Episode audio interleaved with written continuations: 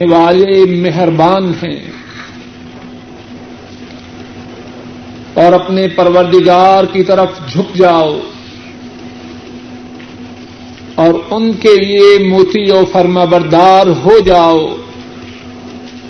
اس سے پہلے کہ تم پہ عذاب آئے اور پھر تمہاری مدد نہ کی جائے۔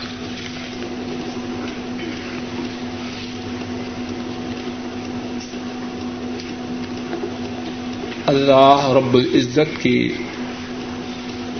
کہنے والے اور سننے والوں پر یہ کرم نوازی ہے کہ انہوں نے رمضان المبارک کے مقدس مہینہ میں اپنے قرآن کریم کی بات کہنے اور قرآن کریم کی بات سننے کے لیے ہمیں اکٹھے ہونے کی توفیق عطا فرمائی۔ اور انہیں سے التجا ہے کہ جس طرح انہوں نے ہم پہ نوازش فرماتے ہوئے قرآن کریم کی بات کہنے اور سننے کے لیے اکٹھے ہونے کی توفیق عطا فرمائی۔ انہیں سے التجا ہے کہ ہمیں توفیق عطا فرمائے کہ صحیح بات کہیں، صحیح بات سنیں اور صحیح بات پر عمل کریں۔ اور انہیں سے التماس ہے کہ وہ ہمارے اس کہنے اور سننے کو ہمارے لیے ذریعہ نجات بنائے۔ بات یہ ہے کہ ہم سب لوگ انتہائی پریشانی کی زندگی بسر کرتے ہیں۔ کسی سے بات کرو، غموں سے بڑا پڑا ہے۔ غموں کی نوعیت مختلف ہے۔ ان کی کیفیت جدا جدا ہے، لیکن سبھی پریشان ہیں۔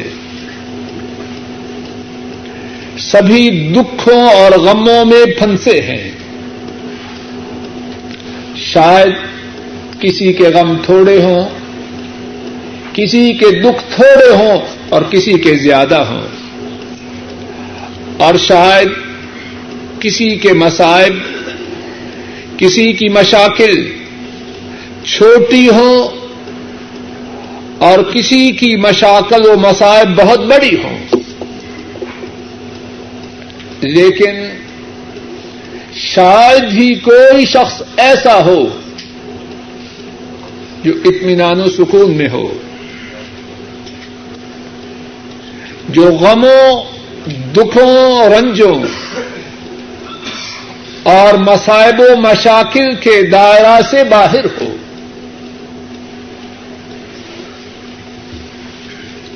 جن مصیبتوں سے ہم دوچار ہیں، جن غموں کا ہمیں سامنا ہے، جن دکھوں میں ہم مبتلا ہیں، ان کا سبب کیا ہے؟ اور اس سبب کا علاج کیا ہے؟ آج کی اس نشست میں اللہ کی توفیق سے اسی بات کے کہنے کی کوشش کرنی ہے۔ شاید کہ اس کہنے اور سننے سے کسی کا فائدہ ہو جائے۔ اور ہماری نجات کا ذریعہ بن جائے۔ ہماری مصیبتوں کا سبب، ہمارے غموں کا سبب، ہمارے دکھوں کا سبب ہم ہیں۔ ہم پہ جو مصیبتیں آتی ہیں، وہ ہماری وجہ سے ہیں۔ آئیے قرآن کریم کے الفاظ میں اپنے مسائل، اپنے دکھ، اپنے رنج، اپنے غم اور اپنی مشاکل اور مسائب کا سبب سنتے ہیں۔ اللہ مالک الملک فرماتے ہیں وما اصابكم من مصیبہ فبما كسبت ايديكم ويعفو عن كثير فرمایا، اور جو مصیبت بھی تمہیں پہنچے، وما اصابكم من مصیبہ اور جو مصیبت تمہیں پہنچے، فبما كسبت ايديكم وہ تمہاری اپنی کرتوتوں کی وجہ سے ہے۔ فبما كسبت ايديكم وہ اس وجہ سے ہے جو تمہارے ہاتھوں نے کمایا۔ وَيَعْفُو عَن كَثِيرٍ۔ اور سن لو، جتنی تمہاری سیاہکاریاں ہیں جتنی تمہاری کرتوتے ہیں، ان تمام کے مطابق ہم تمہیں سزا نہیں دے رہے۔ وَيَعْفُو عَن كَثِيرٍ۔ تمہاری بہت سی سیاہکاریاں، تمہاری بہت سی کرتوتیں، تمہارے بہت سے گنا ان سے تو اللہ درگزر فرماتے ہیں۔ ہمارے مسائل کا سبب، ہمارے غموں کا سبب، ہمارے دکھوں کا سبب، ہماری مشاقی کا سبب ہم ہیں۔ وما اصابكم من مصیبہ فبما كسبت ايديكم ويعفو عن كثير۔ اور دوسرے مقام پہ فرمایا ظہر الفساد فی البر والبحر بما كسبت ايدي الناس ليذيقهم بعض الذي عملوا لعلهم يرجعون. ارشاد فرمایا ظہر الفساد فی البر والبحر خشکی میں، سمندر میں فساد بپا ہے۔ کیوں بپا ہے؟ بما کسبت عید الناس۔ اس وجہ سے جو لوگوں نے سیاہکاریاں کی، جو لوگوں نے کرتوتے کی، جو لوگوں کے ہاتھوں نے کمایا۔ لیودی کا ہم بادی عاملو اور فساد بپا ہے ان کی سیاہکاریوں کی وجہ سے، تاکہ لوگوں کو ان کی سیاہکاریوں کی کچھ سزا مل جائے۔ لعلہم یرجعون اور شاید کہ ان کو اس سزا سے تمبی ہو جائے اور وہ سیدھی راہ کی طرف پلٹ آئے۔ تو جو بات آج کی نشست میں عرض کر رہا ہوں، اس کا پہلا حصہ یہ ہے، ہمارے دکھوں، ہمارے غموں، ہم پہ آنے والی مصیبتوں کا سبب ہماری سہکاریاں ہیں۔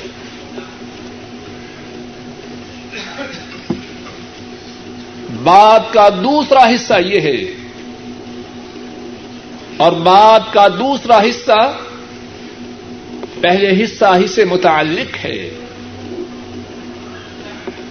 کہ جب ہمارے غموں، ہمارے دکھوں، ہماری مصیبتوں کا سبب ہماری سیاہکاریاں ہیں۔ تو کیا ان مصیبتوں سے جان چھڑانے کی بھی کوئی صورت ہے کہ نہیں؟ غموں سے نجات پانے کا کوئی طریقہ ہے کہ نہیں؟ قرآن کریم میں اور احادیث شریفہ میں اس سوال کا جواب جا بجا ملتا ہے۔ اور سوال کا جواب کیا ہے؟ بڑا موٹا اور آسان جواب ہے۔ جواب یہ ہے، مصیبتوں کا سبب گنا ہے اور مصیبتوں سے نجات کا ذریعہ اللہ سے گناہوں کا معاف کروانا ہے۔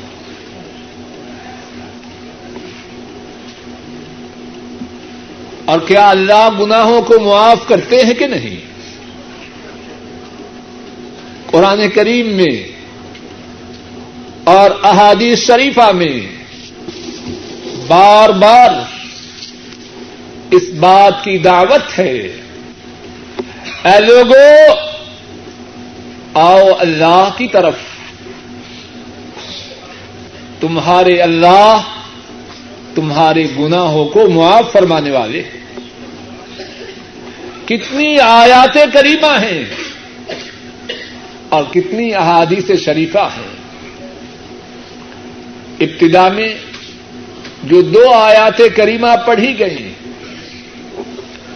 اللہ فرماتے ہیں کل یا عبادی الذین اسرفوا على انفسهم لا تقنطوا من رحمت اللہ اے حبیب کریم صلی اللہ علیہ وسلم، آپ فرما دیجیے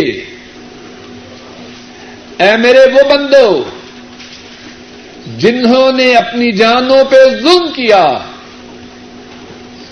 اللہ کی رحمت سے نا امید نہ ہو جاؤ۔ ان اللہ یغفر الذنوب جميعا بے شک اللہ تمام گناہوں کو معاف فرمانے والے ہیں۔ انه هو الغفور الرحیم۔ بے شک وہ اللہ معاف فرمانے والے مہربان سہیل بیٹا بیٹھ جاؤ۔ عزیز میں اللہ مالک الملک نے یہ بات کتنی ہی مرتبہ ارشاد فرمائی ہے۔ افلا يتوبون الى الله ويستغفرونه واللہ غفور الرحیم۔ کیا پس وہ اللہ کے روبرو توبہ کیوں نہیں کرتے؟ اور اللہ سے اپنے گناہوں کی معافی کا سوال کیوں نہیں کرتے؟ واللہ غفور الرحیم۔ اور اللہ معاف فرمانے والے مہربان ہیں۔ ایک دوسرے مقام پہ ارشاد فرمایا، ومن يعمل سوءا او يظلم نفسه ثم يستغفر الله يجد الله غفورا رحيما ارشاد فرمایا، اور جو شخص کوئی برائی کرے یا اپنی جان پہ ظلم کرے، پھر وہ اللہ سے اپنے گناہوں کی معافی کو طلب کرے۔ وہ دیکھے گا کہ اللہ معاف کرنے والے مہربان ہیں۔ اور حدیث پاک میں ہے۔ امام مسلم راہ محلہ بیان فرماتے ہیں۔ حضرت ابو در رضی اللہ تعالی ان اس حدیث کو روایت کرتے ہیں۔ رسول کریم صلی اللہ علیہ وسلم ارشاد فرماتے ہیں کہ اللہ مالک الملک خود ارشاد فرماتے ہیں، یا عبادی، انی حرمت الظلم على نفسی وجعلته بینکم محرما فلا تظالموا اے میرے بندو، میں نے اپنے اوپر یہ بات لازم کی ہے کہ میں نے اپنے بندوں پہ ظلم نہیں کرنا۔ اے میرے بندو، تم بھی ایک دوسرے پہ ظلم نہ کرو۔ یا عبادی کلکم دال اللہ من هديته فاستهدوني اهدكم اے میرے بندو، تم تمام سیدھی راہ سے بٹکے ہوئے ہو۔ مجھ سے ہدایت طلب کرو، میں تمہیں ہدایت ادا فرماؤں گا۔ یا عبادی، کلکم جائع، الا من اطعمته فاستطعموني اطعمكم اے میرے بندو، تم تمام بھوکے ہو۔ مجھ سے روزی طلب کرو، میں تمہیں روزی عطا فرماؤں گا۔ یا عبادی ان کلکم عار.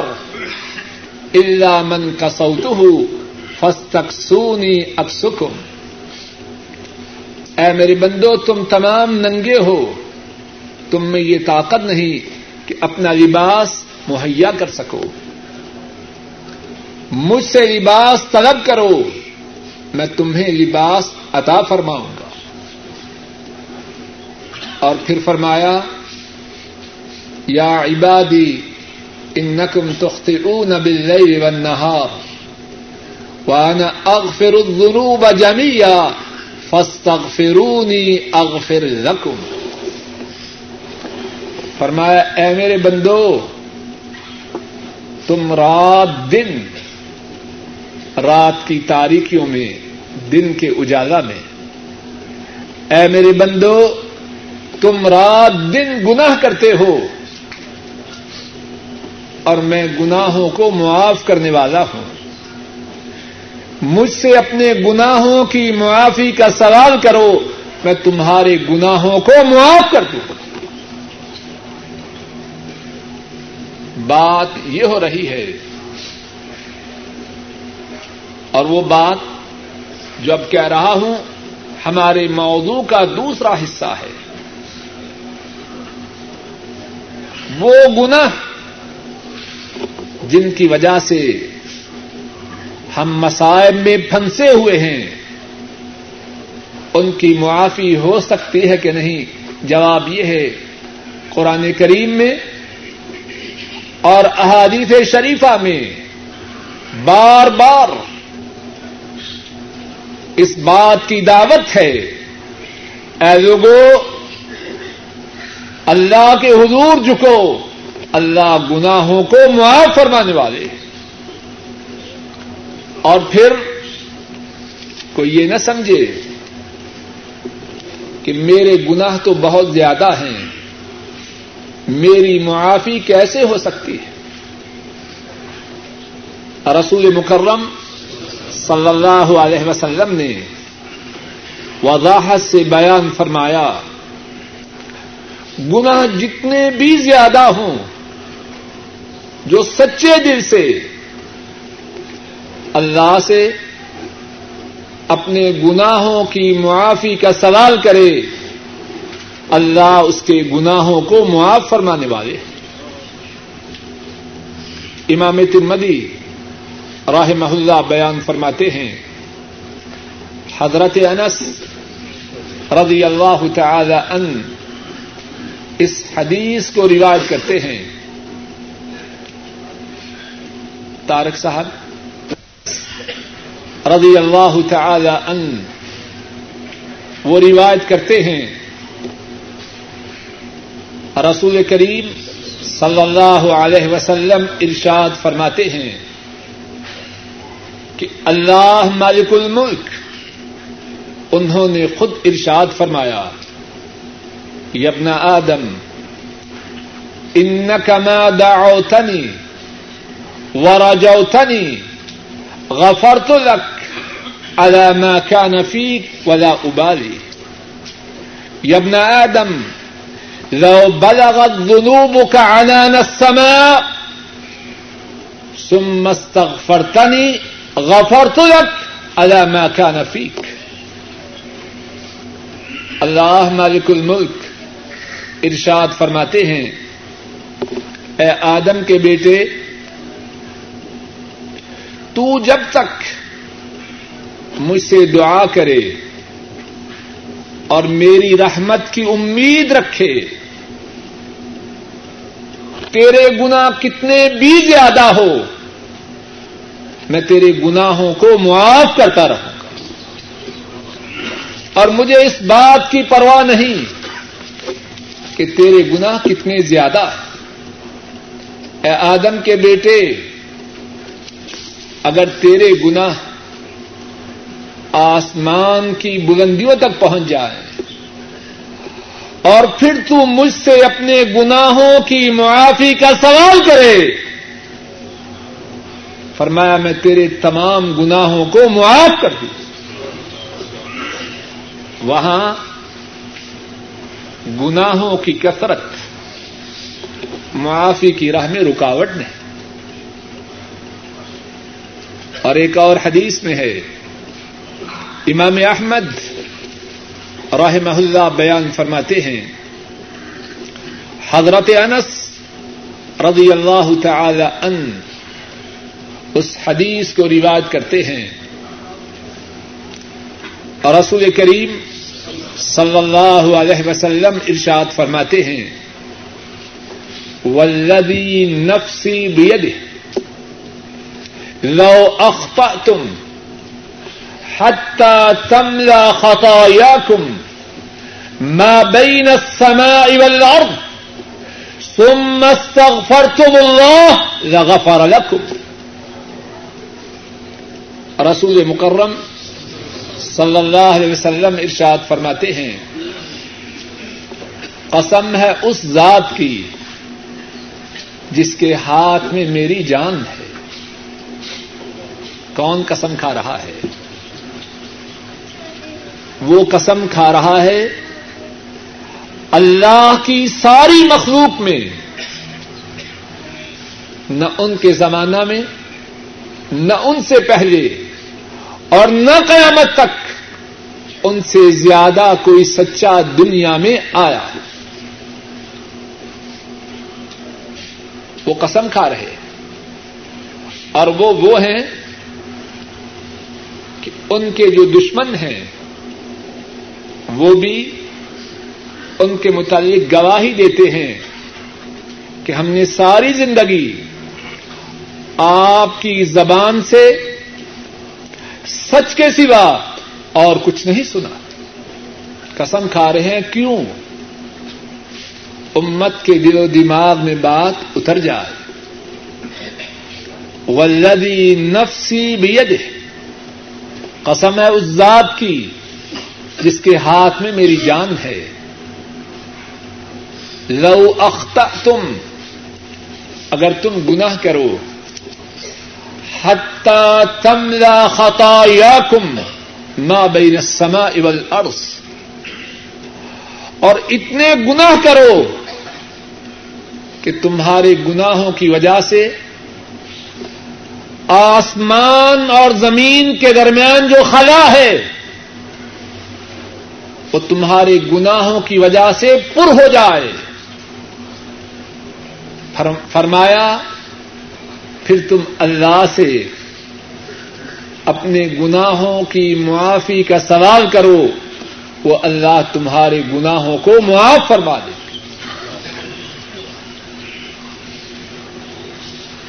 ہماری مصیبتیں، ہمارے غم، ہمارے دکھ، ہماری پریشانیاں ہمارے گناہوں کی وجہ سے ہے اور اللہ کی کتنی کرم نوازی ہے ہم پر۔ اگر ہم اللہ سے اپنے گناہوں کی معافی کا صحیح طریقہ سے سوال کریں، وہ ہمارے تمام گناہوں کو معاف فرمانے والے ہیں۔ اللہ کی رحمتیں ہوں مدینے والے پر صلی اللہ علیہ وسلم۔ انہوں نے اسی بات کو گزشتہ زمانہ کے صحیح اور سچے واقعات سے بھی امت کے سامنے بیان کیا۔ امام ترمدی رحمہ اللہ بیان کرتے ہیں،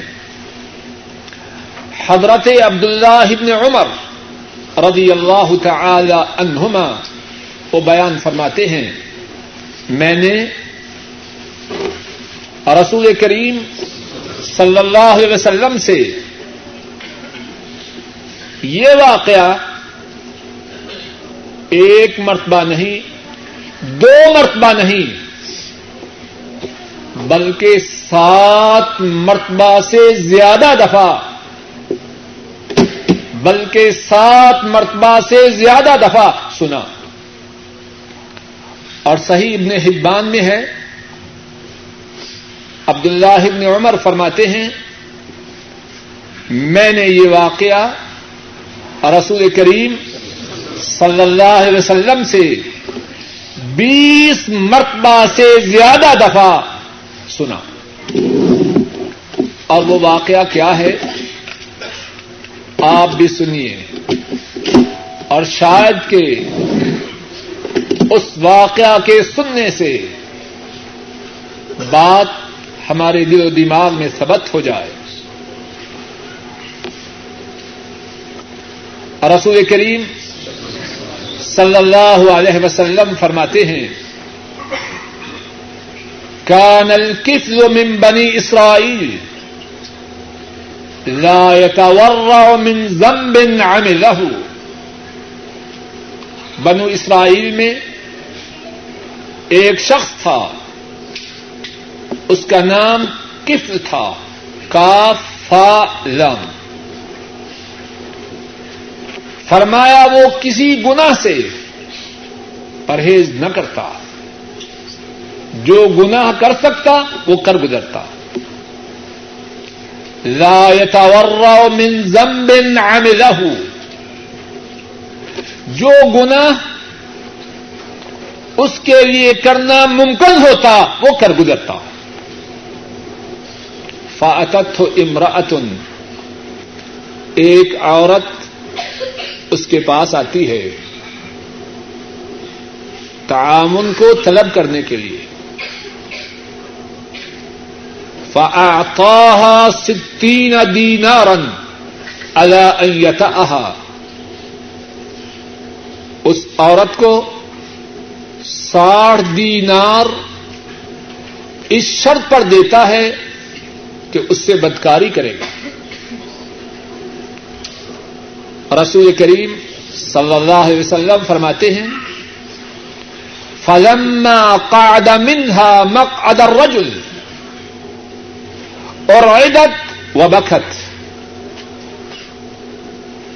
جب وہ اس عورت کے اتنا قریب ہوا، جتنا شوہر اپنے گھر والوں کے قریب ہوتا ہے، اس عورت کے جسم میں کپ کپی تاری ہو گئی۔ اور اس عورت کی آنکھوں سے آنسو روا ہو گئے۔ رک گیا۔ کہنے لگا، ما یوب ٹھیک اکراہ تک عورت، تیرے رونے کا سبب کیا ہے؟ کیا میں نے تمہیں مجبور کیا ہے؟ عورت کہنے لگی، لا ولكنه عمل ما عملته قط. وما حملني عليه الا الحاجه تو نے تو مجبور نہیں کیا۔ لیکن میں اس لیے رو رہی ہوں۔ گزشتہ ساری زندگی میں میں نے اس گناہ کا کبھی ارتقاب نہ کیا۔ مجھ پہ فاقہ آیا۔ مجھ پہ غربت آئی۔ بھوک آئی۔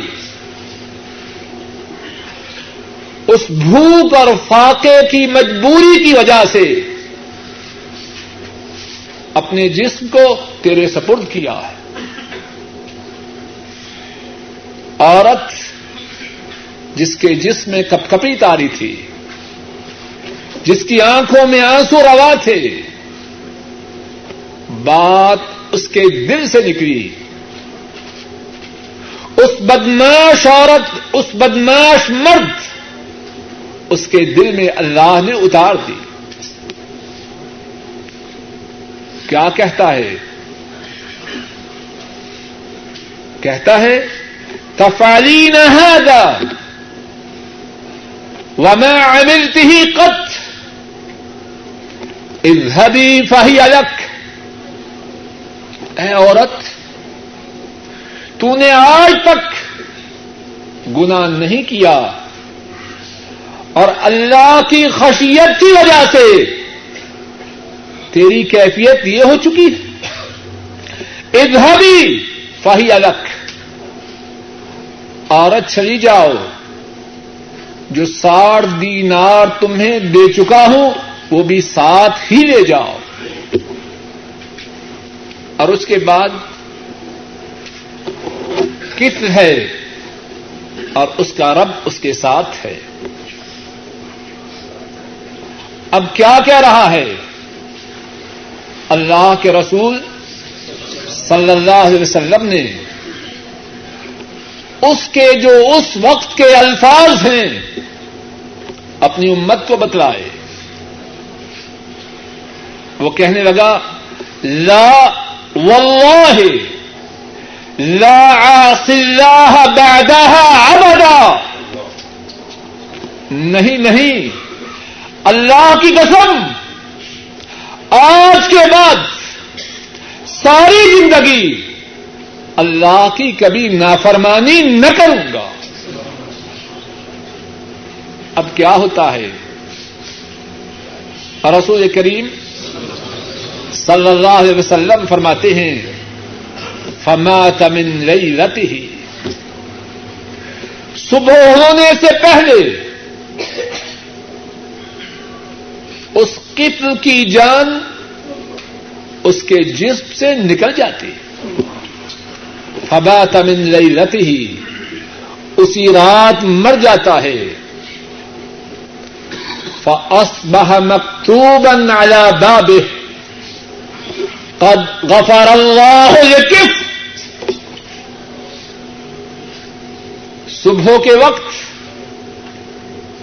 لوگ کیا نظارہ کرتے ہیں؟ کیا عجیب بات کا مشاہدہ کرتے ہیں؟ اندر کفل مر چکا ہے اور باہر کفل کے دروازے پہ لکھا گیا ہے۔ اللہ نے کفل کے گناہوں کو معاف کر دیا۔ کتنے رحیم ہے اللہ۔ کتنے غفور ہے اللہ۔ کتنے معاف کرنے والے ہیں ہمارے رب۔ تو ان کے روبرو اپنے گناہوں پہ ندامت ندامت کے آنسو لے کے تو آئے۔ صحیح بخاری میں اور صحیح مسلم میں ایک اور واقعہ موجود ہے۔ حضرت ابو سعید الخدری رضی اللہ تعالی ان وہ بیان کرتے ہیں۔ رسول رحمت صلی اللہ علیہ وسلم نے ارشاد فرمایا كان في من كان قبلكم رجل قتل تسعة وتسعين نفسا.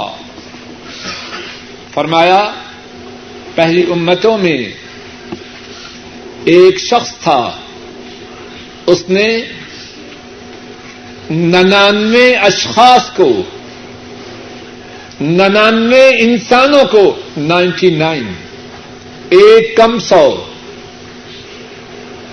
ننانوے اشخاص کو قتل کیا تھا۔ اب دل میں خیال پیدا ہوا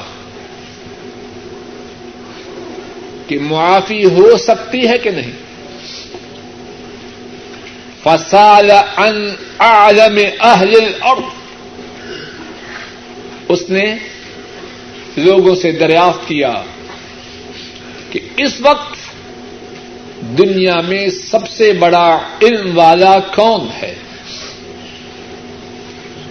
فد اللہ راہب لوگوں نے ایک درویش کے متعلق بتلایا، اس کے پاس گیا اور کہنے لگا ان قد قتل۔ تس اتم و تس عین نفسا فہل لہو منتوبہ کہنے لگا، ننانوے آدمیوں کو قتل کر چکا ہوں۔ کیا اس کی معافی کی کوئی صورت ہے؟ وہ درویش کہنے لگا، لا، تمہاری معافی کی کوئی صورت نہیں۔ فقت لہو فکم ملا رسول کریم صلی اللہ علیہ وسلم فرماتے ہیں، اس نے اس درویش کو بھی قتل کیا اور سینچری پوری کی۔ اب پھر پریشان ہوا۔ فسال ان اعلم اہل الارض۔ سوال کرنے لگا کہ دنیا میں سب سے بڑا علم والا کون ہے؟ فد رجل من اہل العلم۔ ایک عالم کے متعلق اسے بتلایا گیا فعتا ہو اس کے پاس پہنچا۔ اور اس سے کہنے لگا ان قد قتل مئت نفس۔ فہل له من توبہ۔ کہنے لگا کہ اس نے سو آدمیوں کو قتل کیا ہے۔ کیا اس کی توبہ ممکن ہے؟ وہ عالم کہنے لگا، نعم۔ ومن يحول بينه وبين التوبہ وہ عالم کہنے لگا ہاں۔ اور تیری توبہ کی راہ میں کون رکاوٹ بن سکتا؟ اور ساتھ ہی اس علم والے نے نصیحت کی، انطلق الى ارض كذا وكذا فان بها اناسا يعبدون الله ولا ترجع الى ارضك فانها ارض سوء. سنو، توبہ کے طلبگار ہو فنا بستی کی طرف چلے جاؤ۔ وہاں ایسے لوگ ہیں جو اللہ کی عبادت کرتے ہیں۔ اور اپنی بستی کی طرف نہ جانا، وہ بری زمین ہے۔ وہاں سوسائٹی گندی ہے۔ توبہ چاہتے ہو، بری سوسائٹی سے نکل کر نیک لوگوں کے معاشرہ میں چلے جاؤ۔ اب کیا ہوتا ہے؟ کچی پکی روٹی کی بات نہیں۔ مدینے والے کا مدینے والے کی بتلائی ہوئی بات ہے صلی اللہ علیہ وسلم۔ اور صحیح بخاری میں اور صحیح مسلم میں رسول کریم صلی اللہ علیہ وسلم فرماتے ہیں فن تلق حتى اذا نصف الطريق سو آدمی کا قاتل اور توبہ کا طلبگار روانہ ہوتا ہے۔ کیا ہوتا ہے؟ جب آدھے راستے میں پہنچتا ہے۔ اتاہ الموت۔ اس کی موت کا وقت آ جاتا۔ ہے جہاں سے روانہ ہوا اور جہاں جانا چاہتا ہے، اس کے سینٹر میں پہنچتا ہے۔ اس کے درمیان میں پہنچتا ہے۔ موت کا وقت آ جاتا ہے۔ فختصمت فی ہے مزا اکت و مزا اکت العذاب. اللہ کی رحمت کے فرشتے اور اللہ کے عذاب کے فرشتے دونوں گروپ، دونوں قسم کے فرشتے پہنچ جاتے ہیں۔ اللہ کی رحمت کے فرشتے وہ کہتے ہیں جا اتا ابن مقبلن بے قلبی ہی اللہ ادب اجل یہ بندہ وہ ہے۔ اللہ کے حضور توبہ کرتے ہوئے اپنی توجہ کا مرکز اللہ کو بناتے ہوئے اپنی جگہ سے روانہ ہوا ہے۔ اس کی روح ہم لیں گے۔ اور جو جو عذاب الہی کے فرشتے ہیں وہ کہتے ہیں انه لم يعمل خيرا قط. یہ تو وہ ہے کہ ساری زندگی اس نے کوئی نیکی ہی نہیں کی، اس کی روح ہم لے جائیں گے۔ فرشتوں کے دونوں گروہوں میں جھگڑا ہے۔ اللہ کی طرف سے ایک فرشتہ ان کی طرف آتا ہے اور دونوں گروپ اس آنے والے فرشتہ کو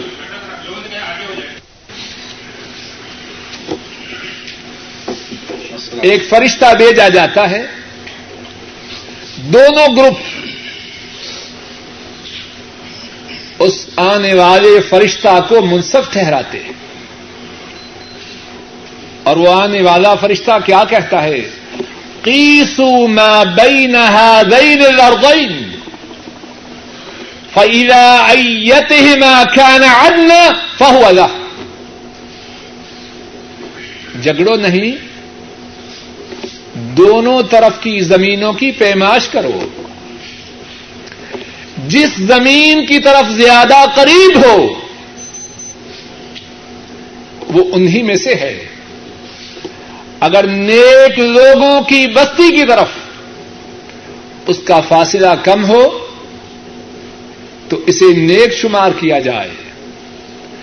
اور اگر برے لوگوں کی بستی کی طرف اس کا فاصلہ کم ہو تو اسے انہی میں شمار کیا جائے۔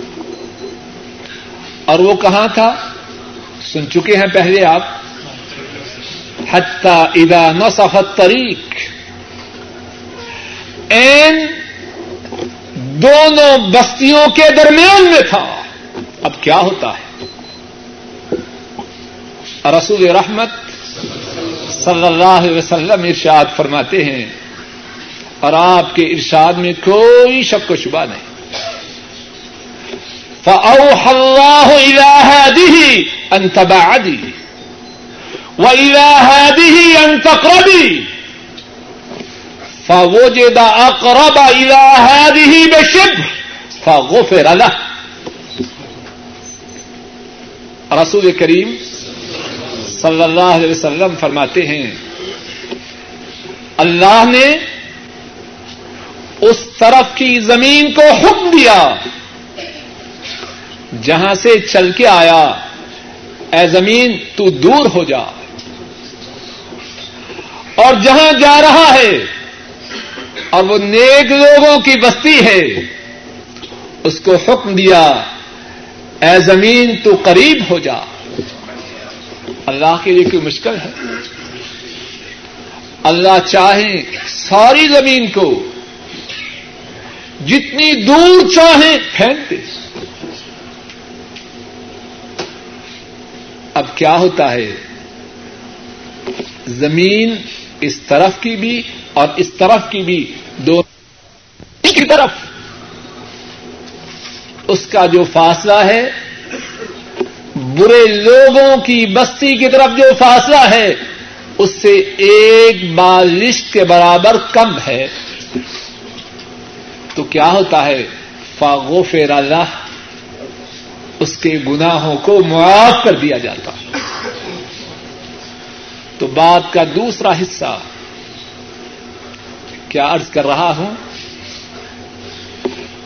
اگرچہ ہماری مصیبتوں کا سبب،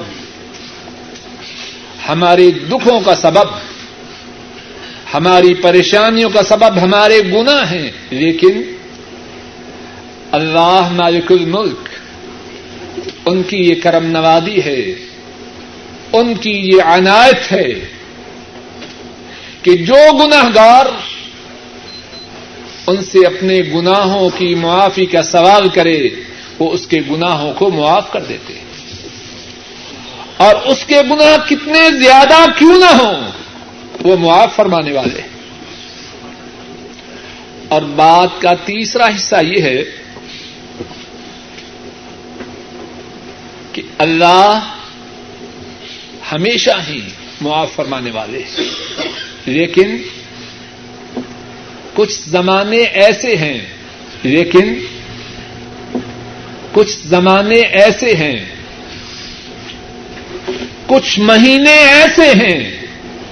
اللہ ان میں بہت زیادہ معاف کرتے ہیں۔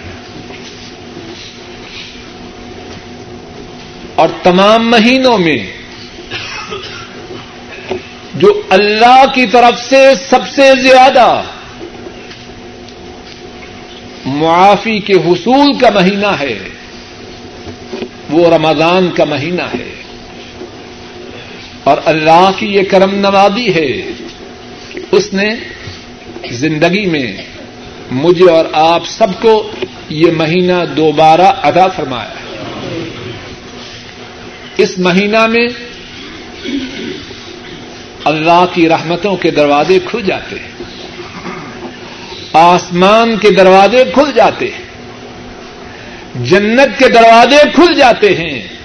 جہنم کے دروازے بند کر دیے جاتے ہیں۔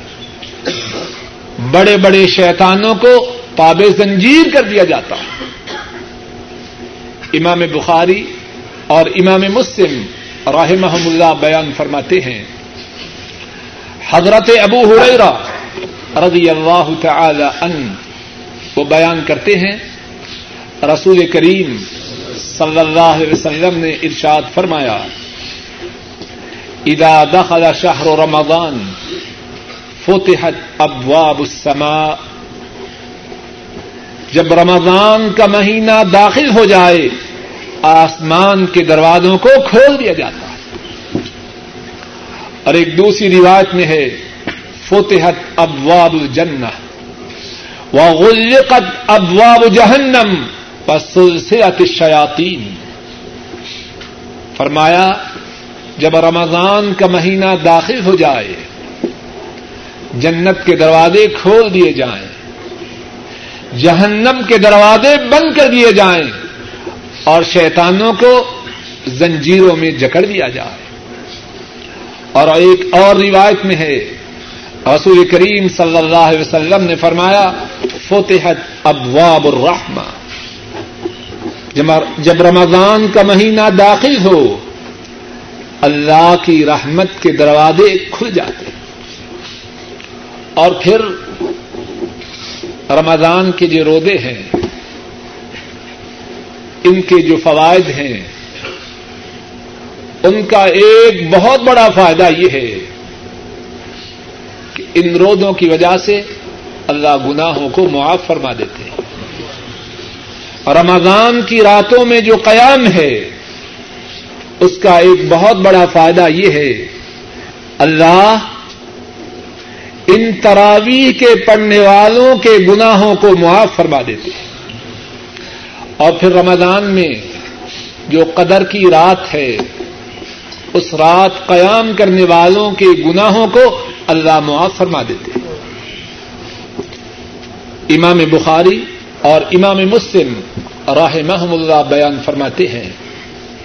حضرت ابو ہریرا رضی اللہ تعالی ان وہ ارشاد فرماتے ہیں، رسول کریم صلی اللہ علیہ وسلم نے ارشاد فرمایا، من صام رمضان ایمانا واحتسابا غفر له ما تقدم من ذنبه.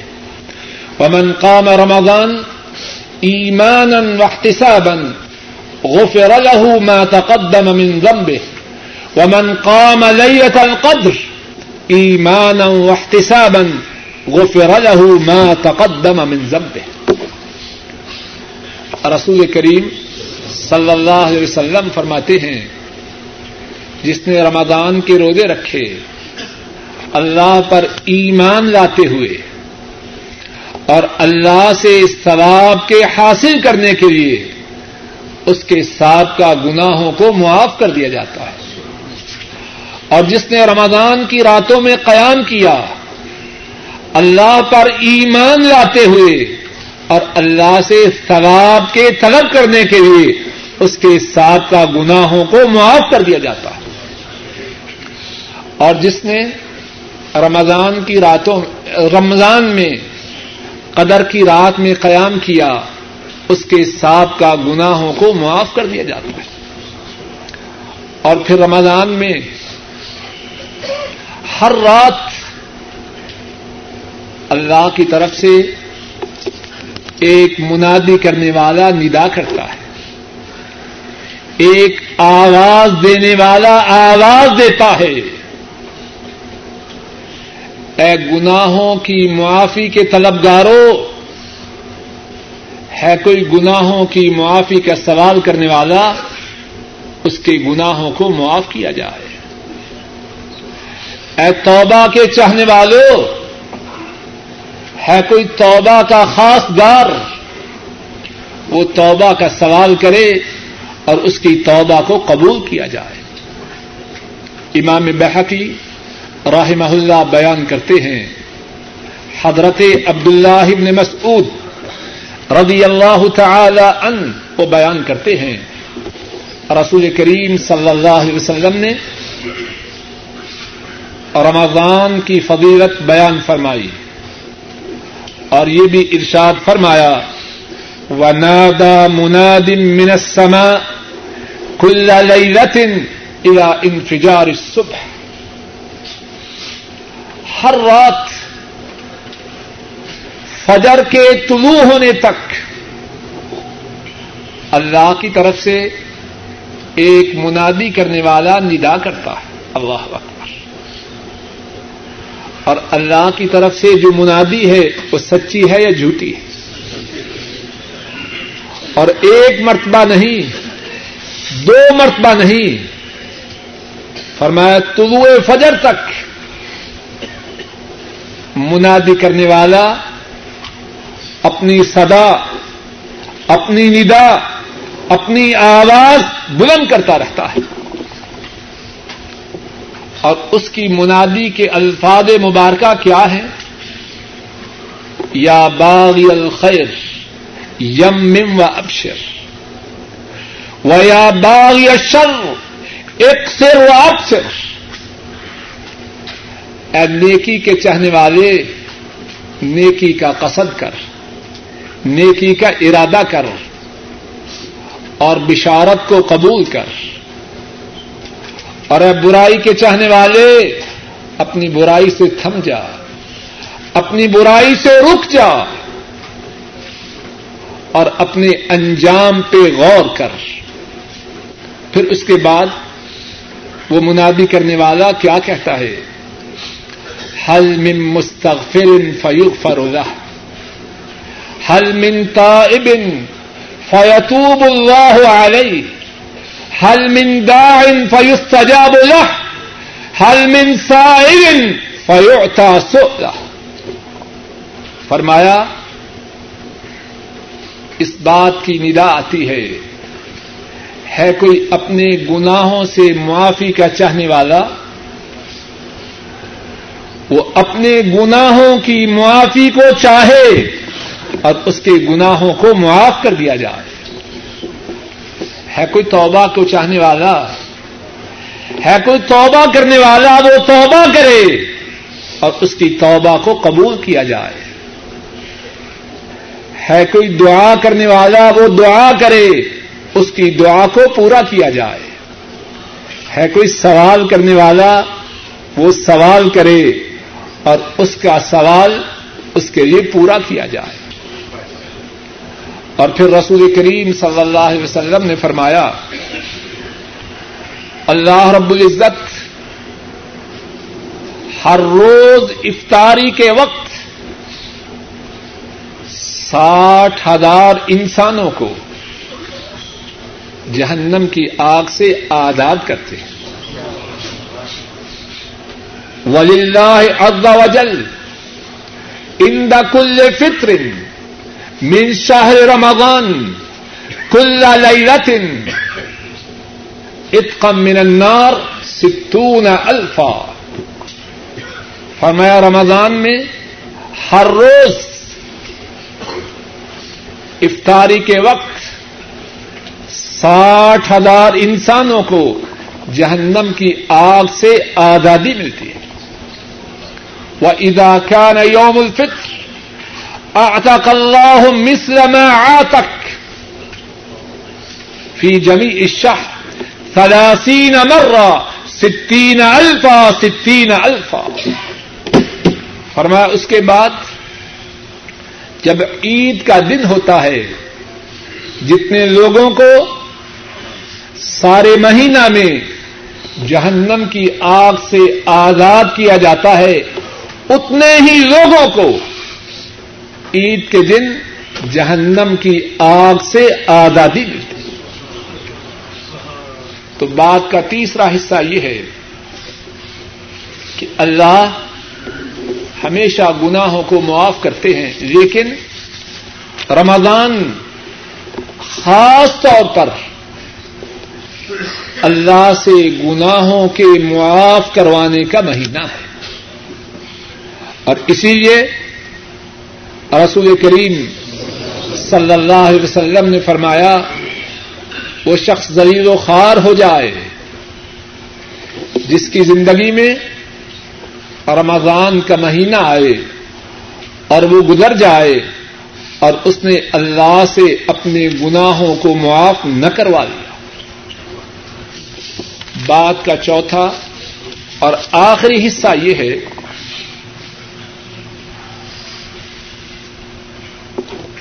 کہ معافی کا طلب کرنا، توبہ کرنا اس سے کیا مراد ہے؟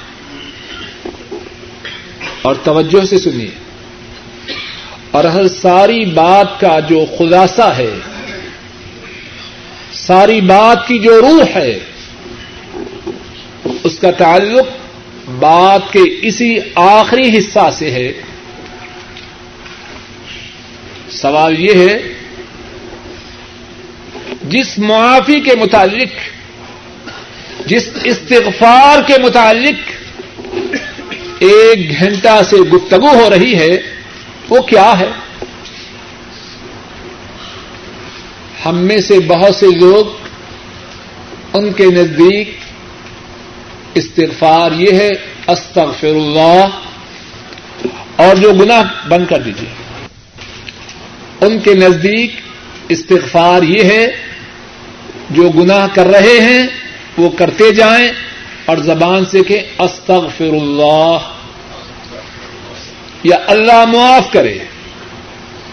کیا یہی ہے استغفار جس کے متعلق گفتگو ہو رہی ہے؟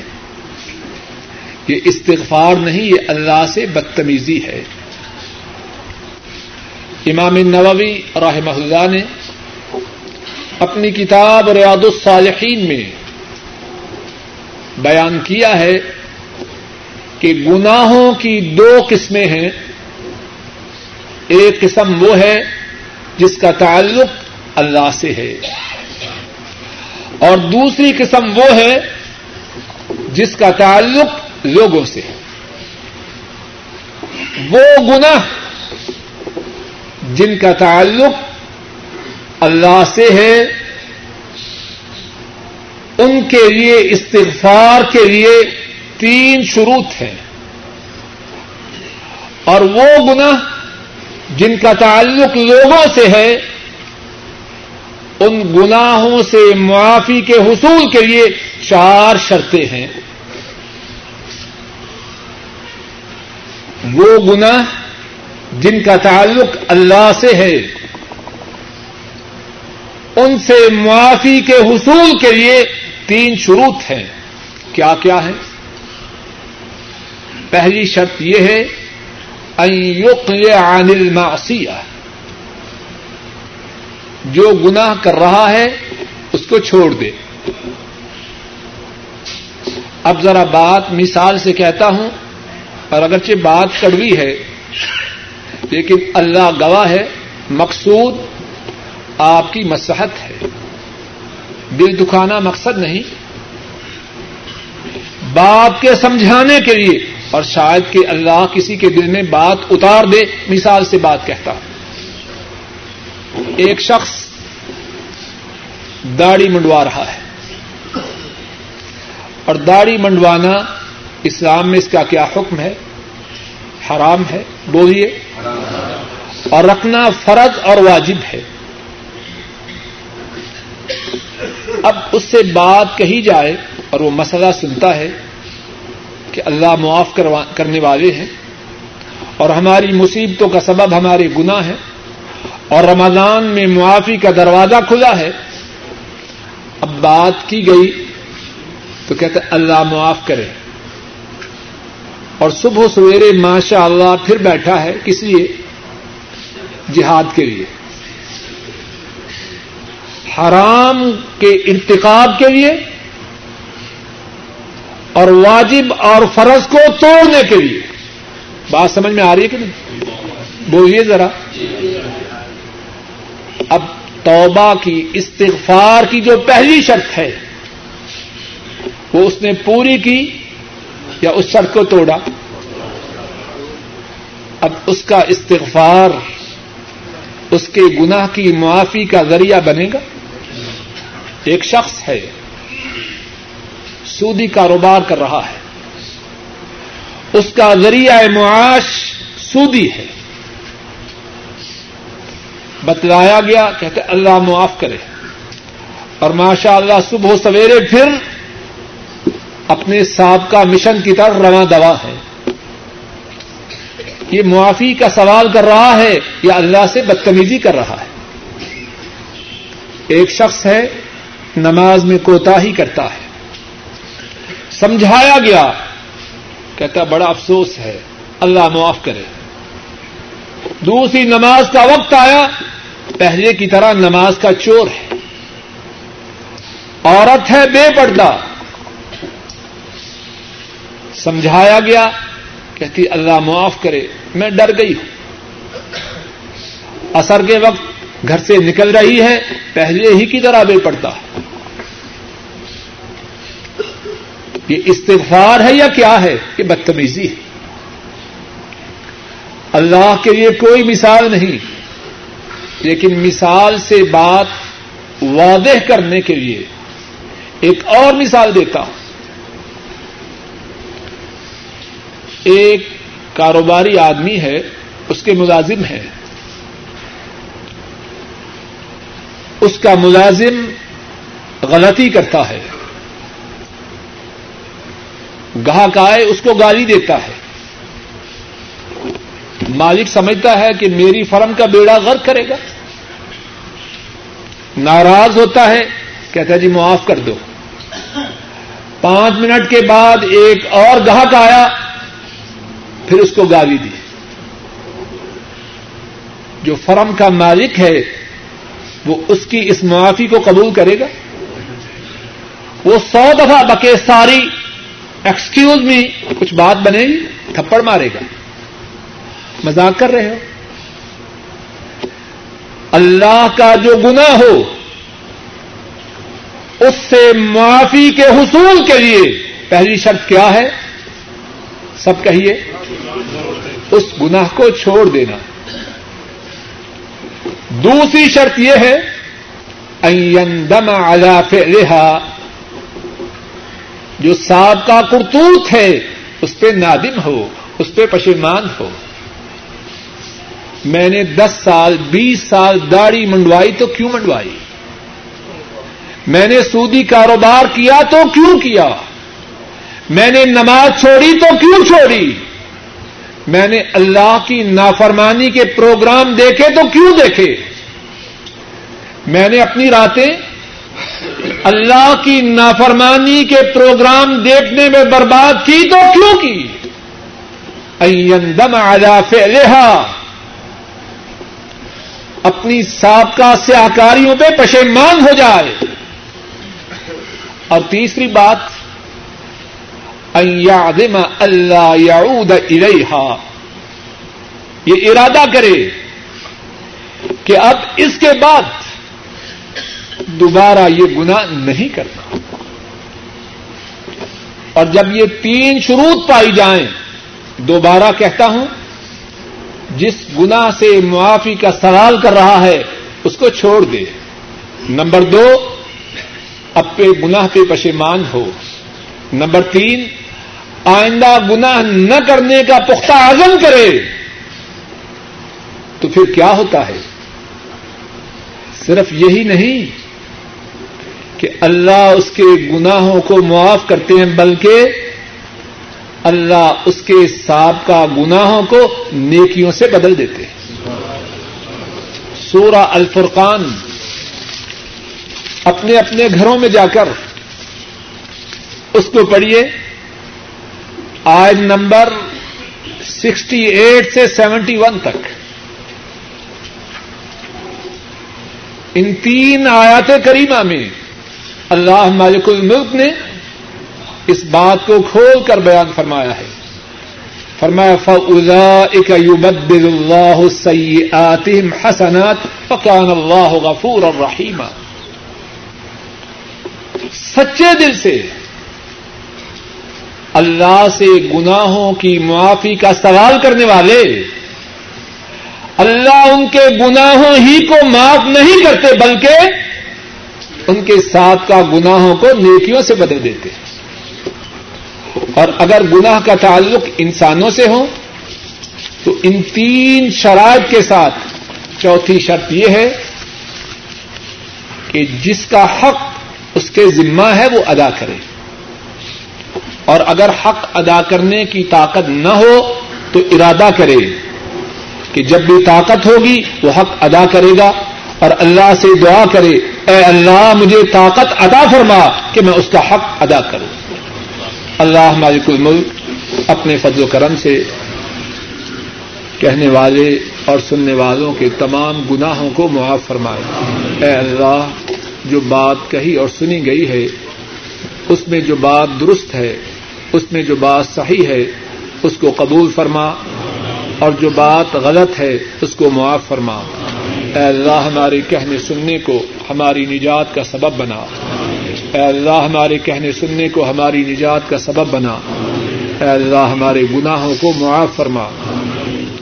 اے اللہ، ہمارے بوڑھے ماں باپ پہ رحم فرما۔ اے اللہ، ہمارے بوڑھے ماں باپ پہ رحم فرما۔ اے اللہ، ہمارے بوڑھے ماں باپ پہ رحم فرما۔ اے اللہ ہمارے بوڑھے ماں باپ کو صحت عطا فرما۔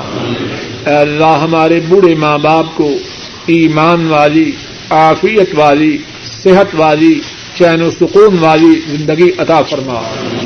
اے اللہ جن کے ماں باپ فوت ہو چکے ہیں، ان کے گناہوں کو معاف فرما، ان کے دراجات کو بلند فرما، ان کی قبروں کو جنت کی باغیچہ بنا۔ اے اللہ ہمارے جو عزا و قارب اسلام کی حالت میں فوت ہو چکے ہیں اے اللہ، ان کے گناہوں کو معاف فرما، ان کے دراجات کو بلند فرما۔ اے اللہ، ہمارے دادا، ہماری دادیاں، ہمارے نانا، ہماری نانیاں اور ہمارے دیگر جو عائدہ اقارب ایمان و اسلام کی حالت میں فوت ہو چکے ہیں، اے اللہ، ان کے گناہوں کو معاف فرما، ان کے دراجات کو بلند فرما، ان کی قبروں کو جنت کی باغیچیاں بنا۔ اے اللہ، ہمارے بہن بھائی جو فوت ہو چکے ہیں ان کے گناہوں کو معاف فرما، ان کے دراجات کو بلند فرما، ان کی قبروں کو جنت کی باغیچیاں بنا۔ اے اللہ، ان کے پسمان گان پہ رحم فرما۔ اے اللہ، ہمارے جو بہن بھائی زندہ ہیں، ان کی پریشانیوں کو دور فرما۔ ان کی نیک حاجات کو پورا فرما۔ ان کی بیماریوں کو صحت سے بدل دے۔ اے اللہ، ان کی پریشانیوں کو چین و سکون سے بدل دے۔ اے اللہ، ہمارے بیوی بچوں پہ رحم فرما۔ اے اللہ ان کی بیماریوں کو دور فرما۔ اے اللہ ان کی پریشانیوں کو دور فرما۔ اے اللہ ان کی نیک حاجات کو پورا فرما۔ اے اللہ ہماری اولادوں کو دنیا و آخرت میں کامیاب و کامران فرما۔ اے اللہ ہماری اولادوں کو دنیا و آخرت میں سرفراد و سربلند بنانا۔ اے اللہ ہماری اولادوں کو ہمارے لیے باعث رحمت بنانا۔ اے اللہ ہماری اولادوں کو ہمارے لیے باعث سعادت بنانا۔ اے اللہ، ہماری اولادیں ہمارے لیے باعث فتنہ نہ بنے۔ اے اللہ، ہمارے لیے باعث زحمت نہ بنے۔ اے اللہ، ہماری اولادوں کو، ہمارے گھر والوں کو، ہماری آنکھوں کی ٹھنڈک بنا۔ اے اللہ، ہمارے گھروں میں دین کو جاری و ساری فرما۔ اے اللہ، ہمارے گھروں میں دین کو جاری و ساری فرما۔ اے اللہ ہمارے گھروں کو شیطانی ساز و سامان سے پاک فرما۔ اے اللہ ہمارے گھروں کو شیطانی ساز و سامان سے پاک فرما۔ اے اللہ جو بیمار ہیں انہیں صحت عطا فرما۔ اے اللہ جو پریشان ہیں ان کی پریشانیوں کو دور فرما۔ اے اللہ جو محتاج ہیں ان کی نیک حاجات کو پورا فرما۔ اے اللہ امت پہ رحم فرما۔ اے اللہ امت پہ رحم فرما۔ اے اللہ امت پہ رحم فرما۔ اے اللہ کائنات کے تمام مظلوم مسلمانوں کی مدد فرما. اے اللہ کائنات کے تمام مظلوم مسلمانوں کی مدد فرما. اے اللہ بوسن و ہرسک کے مظلوم مسلمانوں کی مدد فرما. اے اللہ کشمیر کے مظلوم مسلمانوں کی مدد فرما. اے اللہ کشمیر کے مظلوم مسلمانوں کی مدد فرما. اے اللہ ہند کے مظلوم مسلمانوں کی مدد فرما. اے اللہ فلسطین کے مظلوم مسلمانوں کی مدد فرما. اے اللہ فلسطین کے مظلوم مسلمانوں کی مدد فرما۔ اے اللہ کائنات میں جہاں کہیں مظلوم مسلمان ہیں، ان کی مدد فرما۔ اور اے اللہ ظالموں کو تباہ و برباد فرما۔ اے اللہ ظالموں کو تباہ و برباد فرما۔ اے اللہ جو لوگ اسلام کی سربلندی کے لیے کوشاں ہیں، اے اللہ جو کتاب و سنت کی حکمرانی کے لیے کوشاں ہیں اے اللہ ان کی نصرت و عانت فرما۔ اے اللہ جو کتاب و سنت کی بالادستی میں رکاوٹ ہیں، اے اللہ ان کو ہدایت عطا فرما۔ اے اللہ اپنے فضل و کرم سے ہماری دنیا کی اصلاح فرما۔ اے اللہ ہماری آخرت کو سدھار دے۔ اے اللہ جب تک زندہ رہیں، اسلام پہ زندہ رہیں۔ اور اے اللہ خاتمہ ایمان پر فرمانا۔ اے اللہ محشر کے دن، اپنے عرش عظیم کے نیچے سایہ نصیب فرمانا، رسول کریم صلی اللہ علیہ وسلم کے حوض کوثر سے پانی نصیب فرمانا، رسول کریم صلی اللہ علیہ وسلم کی شفا نصیب فرمانا، اور جنت الفردوس میں اپنا دیدار اور اپنے رسول کریم صلی اللہ علیہ وسلم کی صحبت نصیب فرمانا، ربنا تقبل منا انك انت السميع العليم وتب علينا انك انت التواب الرحيم آمين يا رب العالمين تبارك الذي جعل في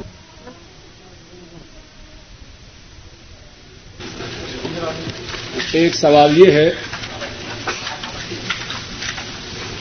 ایک ساتھی نے سوال کیا ہے اور اس سوال کا تعلق کتنے ہی لوگوں سے ہوتا ہے۔ ان کے پاس پاکستان میں ایک مکان ہے جو انہوں نے کرائے پہ دیا ہے۔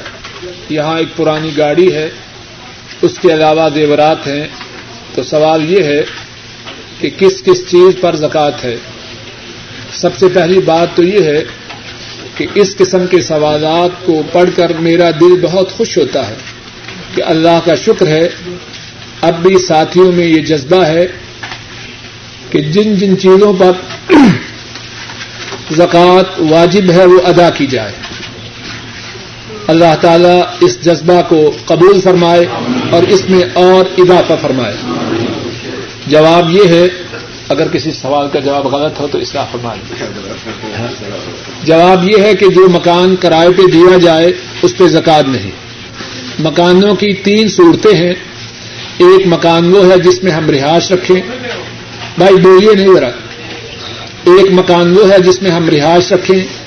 ایک مکان وہ ہے جو ہم کرائے وغیرہ کے لیے بنائیں ایک مکان وہ ہے جو ہم فروخت کرنے کے لیے بنائیں جو پہلی دو قسم کے مکانات ہیں، ان پر زکات نہیں، صرف اس مکان یا جائیداد پہ زکوٰۃ واجب ہے جو اس نیت سے خریدی جائے یا بنائی جائے کہ اسے فروخت کرنا۔ ہے باقی مکان کا جو کرایہ ہے، اس کو آدمی اپنے سرمایہ میں جمع کرے اور سالانہ اس کا جو ٹوٹل سرمایہ ہے اس میں مکان سے جو کرایہ ملا ہے، وہ بھی اس میں شامل کر کے اس کی زکوٰۃ ادا کرے۔ سوال کا دوسرا حصہ زیورات کے متعلق ہے۔ تو زیورات کے متعلق صحیح بات یہ ہے کہ زیورات پر زکوٰۃ دینی فرض اور لازم ہے۔ سنن نبی داود میں حدیث ہے، حضرت عبداللہ ابن عمر رضی اللہ تعالی عنہما بیان کرتے ہیں، رسول کریم صلی اللہ علیہ وسلم کی خدمت اقدس میں دو عورتیں حاضر ہوئیں۔ ایک ماں اور ایک بیٹی بیٹی کے ہاتھوں میں سونے کے دو موٹے موٹے کنگن تھے۔ رسول کریم صلی اللہ علیہ وسلم نے فرمایا، کیا ان دو کنگنوں کی زکوٰۃ ادا کرتی ہو؟ جواب میں ارض کیا گیا کہ نہیں۔ آپ نے فرمایا، کیا تمہیں یہ بات پسند ہے کہ ان دو کنگنوں کی وجہ سے جن کی تم زکوٰۃ ادا نہیں کرتی، اللہ تعالیٰ تمہیں جہنم کی آگ کے دو کنگن پہنا دے۔ اب ان دو عورتوں کا جواب کیا تھا؟ حدیث کے الفاظ ہیں فخلا اتما و القتما الا رسول اللہ صلی اللہ علیہ وسلم وقالت ہما و رسول دونوں کنگن جو سونے کے تھے، اتارے گئے، اللہ کے نبی سسم کی خدمت میں پیش کیے گئے۔ اور عرض کی گئی کہ ان دو کنگنوں کی زکات نہیں ہم یہ دونوں کنگن اللہ کی راہ میں آپ کی خدمت میں پیش کرتی ہیں۔ آپ جیسے چاہیں ان کنگوں کو، ان کنگنوں کو تقسیم کر دیجیے اب یہ دونوں کنگن ہمارے پاس نہیں رہے۔ تو بات کا خلاصہ یہ ہے، زیورات ان پہ زکات ہے، آدمی کے پاس جو نقدی، ریال، ڈالر، پاؤنڈ، ان کے ساتھ زیورات کی جو موجودہ مالیت ہے وہ جمع کر کے چالیس پہ تقسیم کر کے اس کی زکات نکال دے۔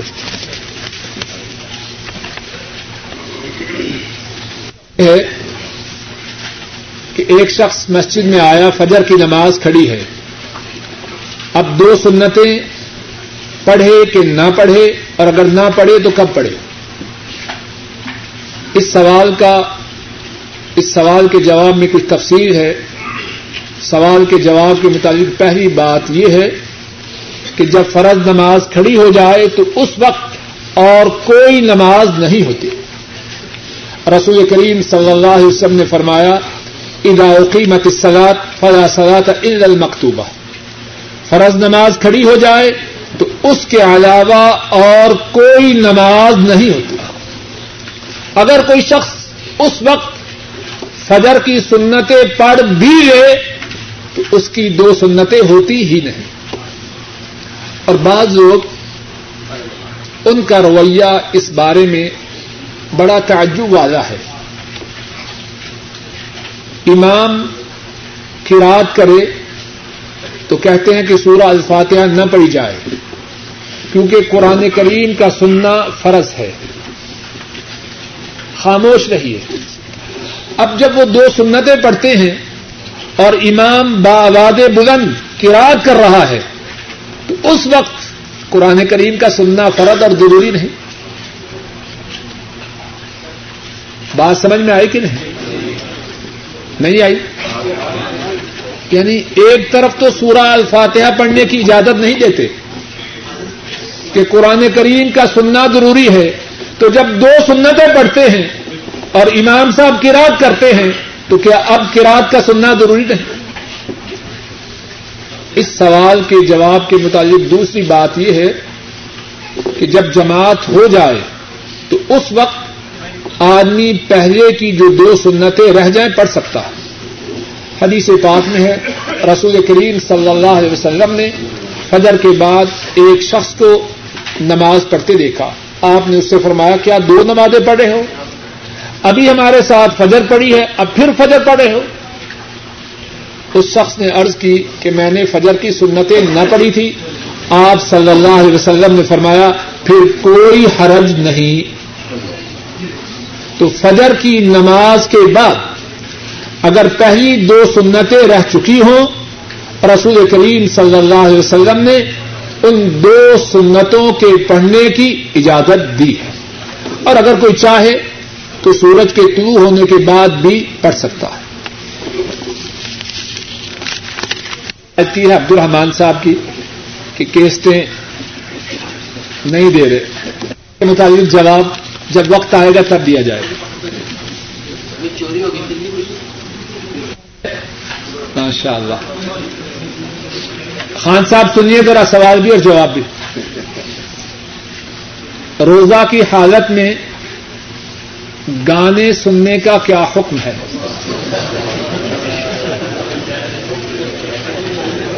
اور کیا کوئی فلم بھی دیکھ سکتے ہیں؟